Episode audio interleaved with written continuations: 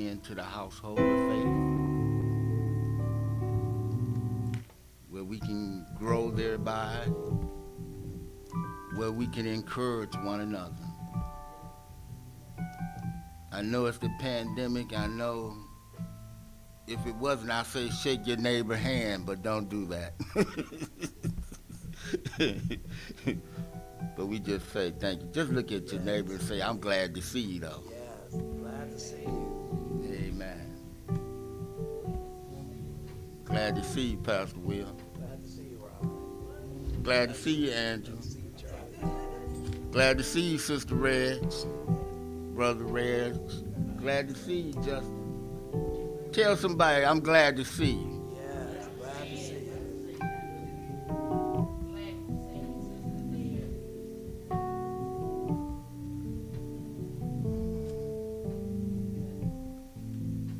you. See, that's what worship is. It just calms you down. You know, David was a worshiper. Yes. Sometimes in my own imagination, I could see David on the backside of, of the valley or on the mountain t- tending sheep. Yeah. And he didn't have no piano, Pastor Will, but I think he had a harp. And he would get on that harp just as Will plays on the keys so lovingly. And he'll just be worshiping the Lord. All by himself. The sheep looking around like, what is he doing? but I thank God for each and every one of you. And we'll get into our lesson this morning. I like what Sister Annie said this morning. She said, It's not about us, but it's about Him who called us. Yes. So if you would turn to 1 Samuel 22. That's 1 Samuel 22, 1 through 5.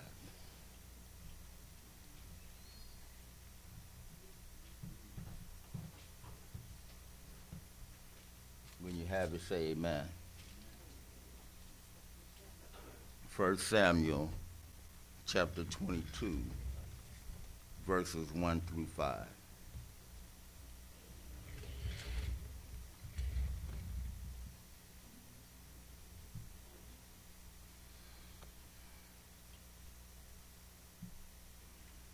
And it reads David therefore departed thence and escaped to the cave of Adullam. And when the brethren and all his father's house heard it, they went down thither to him.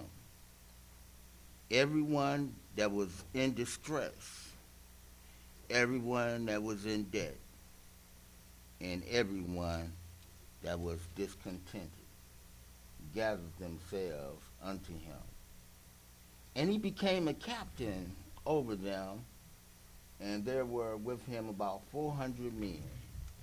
And David went thence to Mizpah of Moab, and he said unto the king of Moab, Let my father and my mother, I pray thee, come forth and be with you, till I know what God will do for me. Isn't that a wonderful verse? Wait till I know what God is going to do for me. If you know anything about the Bible, this is like a historical book. It's the first book that really talks about the first kings of Israel. When you look through the chapters and you see a lot of lot of priests. You had Eli the priest. You had Samuel the priest. You had Saul the king. And you had David, the up and coming king. But what's so amazing is that he was in a cave. And the title of my message is The Place of preparation. The cave of Adullam means a place of retreat or refuge. Psalm 36 was his situation going into the cave, and Psalm 34 was his praise coming out the cave. And he sung this song when he came out the cave I will bless the Lord at all times, and his praise shall continually be in my mouth. I will make my boast in the Lord, and the weary shall see it and be glad. Oh, magnify the Lord with me. Let us exalt his name together. Amen. Psalm 40, 142 says, when he was in distress, he gained comfort by praying to God. And the title of that psalm was A Psalm in a Cave of Adullam. What is a cave? Anybody knows what a cave is? Many of you may have already visited a cave. A cave is, is dark. A cave is musty.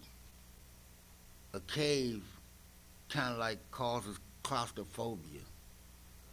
A cave, after you stay there a while, you don't want to be there.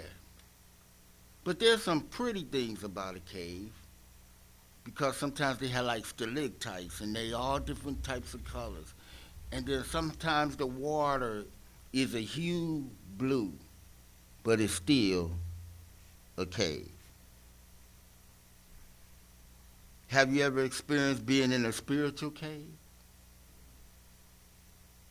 A spiritual cave where you abandoned by everyone.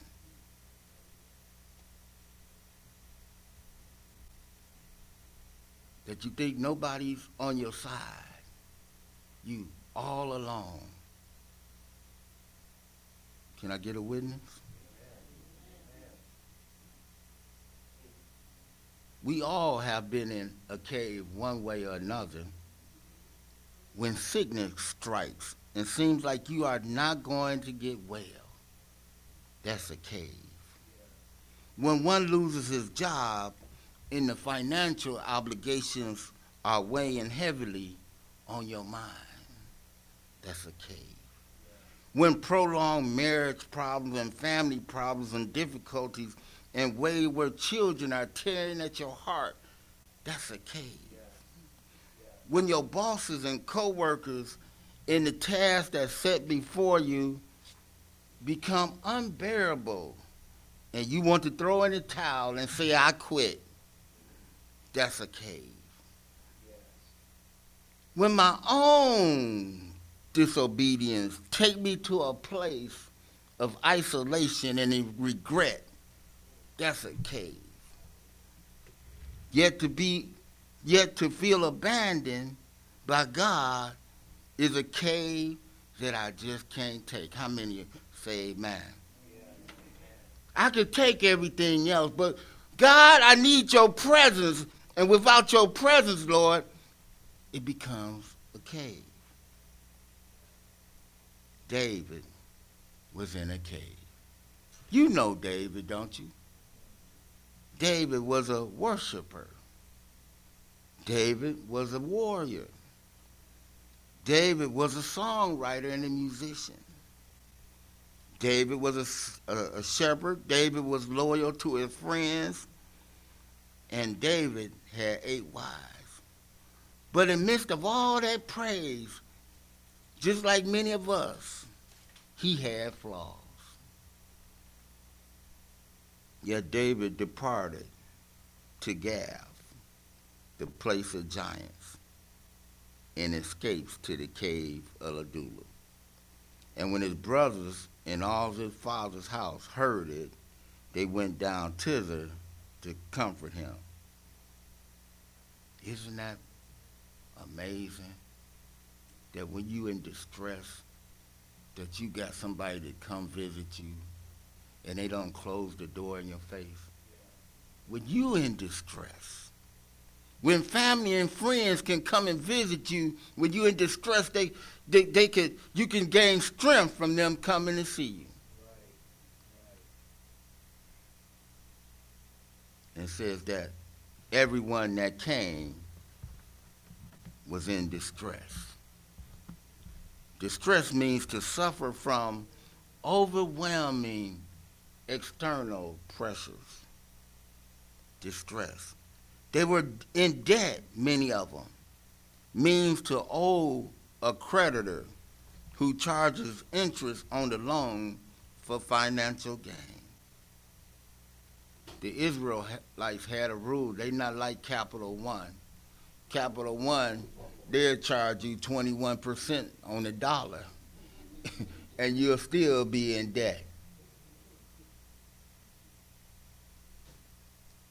They was in debt for another reason because Saul, the king, was it was manipulating the people to pay more than they should. Deuteronomy had a safeguard for brothers and sisters that was in debt. I wish it was practiced today in Deuteronomy 15 and 1. Every seven years, they will have what we call debt cancellation. Anybody need any debt cancellation today? but there's a debt that we couldn't pay. No matter how hard we tried we couldn't pay the sin debt. Only Jesus, died, who died on the cross, could pay our sin debt. There was others that was discontented.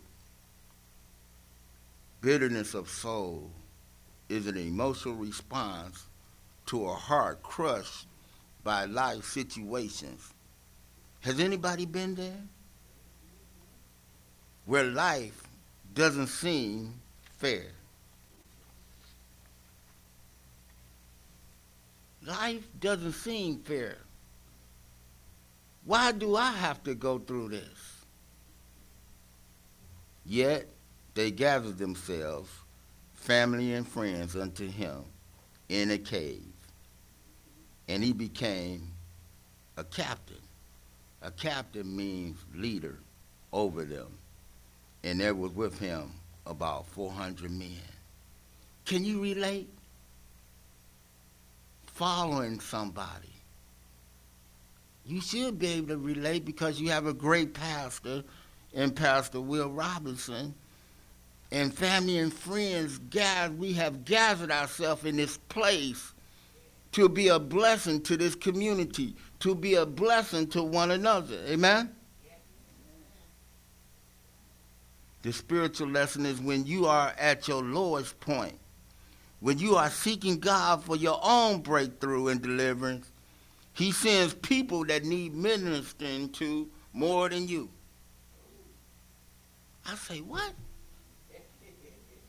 I said, Lord, why you got me? man? I, Lord, you know I'm at my all-time low.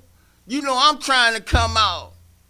But you bringing people for me to talk to when I'm the one who need help. we must remember David's leadership under God as a reminder to the church today that under godly leadership, instructed by the word of God in prayer, the Lord Jesus can transform ordinary people of the world to become mighty, mighty men and women of God. You should give yourself a hand clap of praise because what God has did for you. He has transformed us. And I'm not ashamed about the transformation that came about because he brought me out of darkness into his marvelous light. Jesus took 12 common men called disciples and turned the world upside down. It was something special about Jesus. It was the anointing of the power of the Holy Ghost that abided with him. That same power that was on him or in him is in you today. Says that the cave that seemed dusty, musty, dark, gloomy, became a divine sanctuary.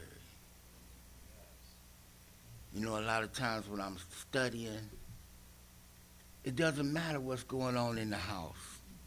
It just becomes a sanctuary and and then the worship songs come on and and I'm just sitting there reading, reading, reading, and listening to music, and it becomes a place of rest.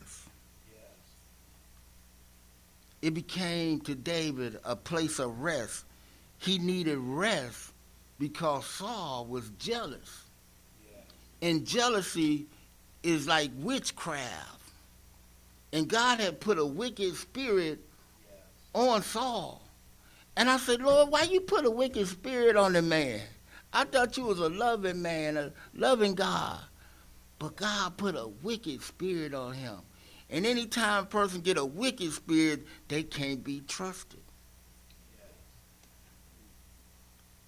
It was a place of rest for David because Saul was trying to kill him. Saul was trying to find him. For what? They was on the same team. They was on the same team. But you know what? That jealousy, that jealousy kicks in when David killed Goliath. And Saul didn't get no praise. Don't be like that. Can't you feel it sometimes when that jealousy come upon you? I have to die when the jealousy part comes on me. I have to die to myself so it don't overtake me. Right. Right. It says it was a place of rest and prayer, guidance, and meditation to David. The cave, the cave became David's dressing room for preparation. It was for preparation because David was chosen the king of Israel many years ago. But it wasn't his time yet. But he didn't try to force his way through. He just followed the leading of the Lord. But when he got into this cave, this dark place, it became a dressing room for preparation for future kingdom building. Yes. That's what we're here for. Yes. We in this place. I see it on TV. It's very attractive. You know, the sanctuary had the lights, the, the yellow lights, the red lights. they had the smoke blowing. I know, I know you see it and you be attracted to it. They be on the altar crying and but that's their cave. That's the thing that they're going through. Amen. Let us stand on our feet, if you can, and if you will.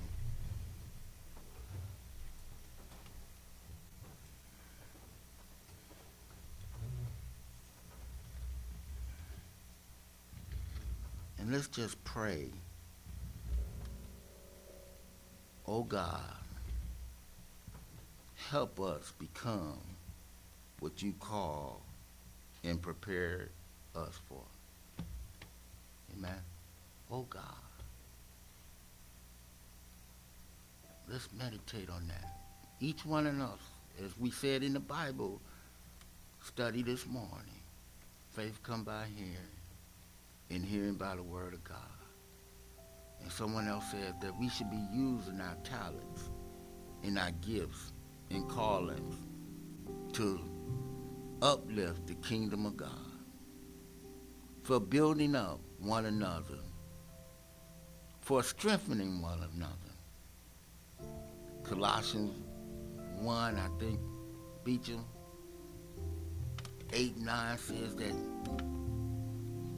that you would be strengthened, that you would be fruitful, that you will walk worthy of the vocation which God has called us to.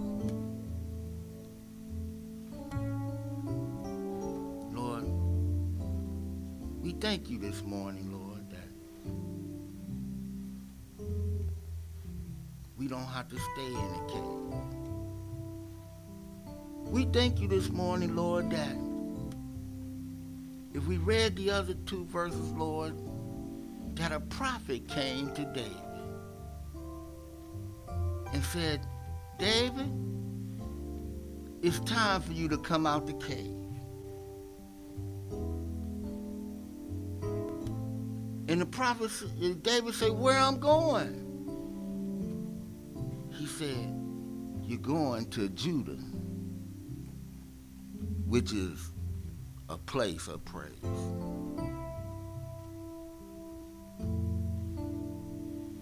You're going to Judah, a place of praise, a place of deliverance, a place of safety, a place of comfort. And we say thank you, Lord, in the name of Jesus. Amen. I don't know if there's anyone here or anyone that's online that hasn't accepted the Lord Jesus as their Savior. But you have an opportunity this morning to accept Him. He made it as simple as it could be. Number one, we must recognize that we are sinners and that we need a Savior. That the blood of Jesus is the only one that can heal us and pay our sin debt. And we say thank you, Lord. The Bible says Romans 10 that if you confess with your mouth and believe in thine heart that God has raised Jesus from the dead, with the mouth confession is made unto righteousness. And the other part sometimes I forget. But you confess the Lord Jesus that he died for your sins, you can be in the family of God with us. You don't have to be in the world no more. You have a real family, a universal family all over the world. And we say thank you. In Jesus' name, amen.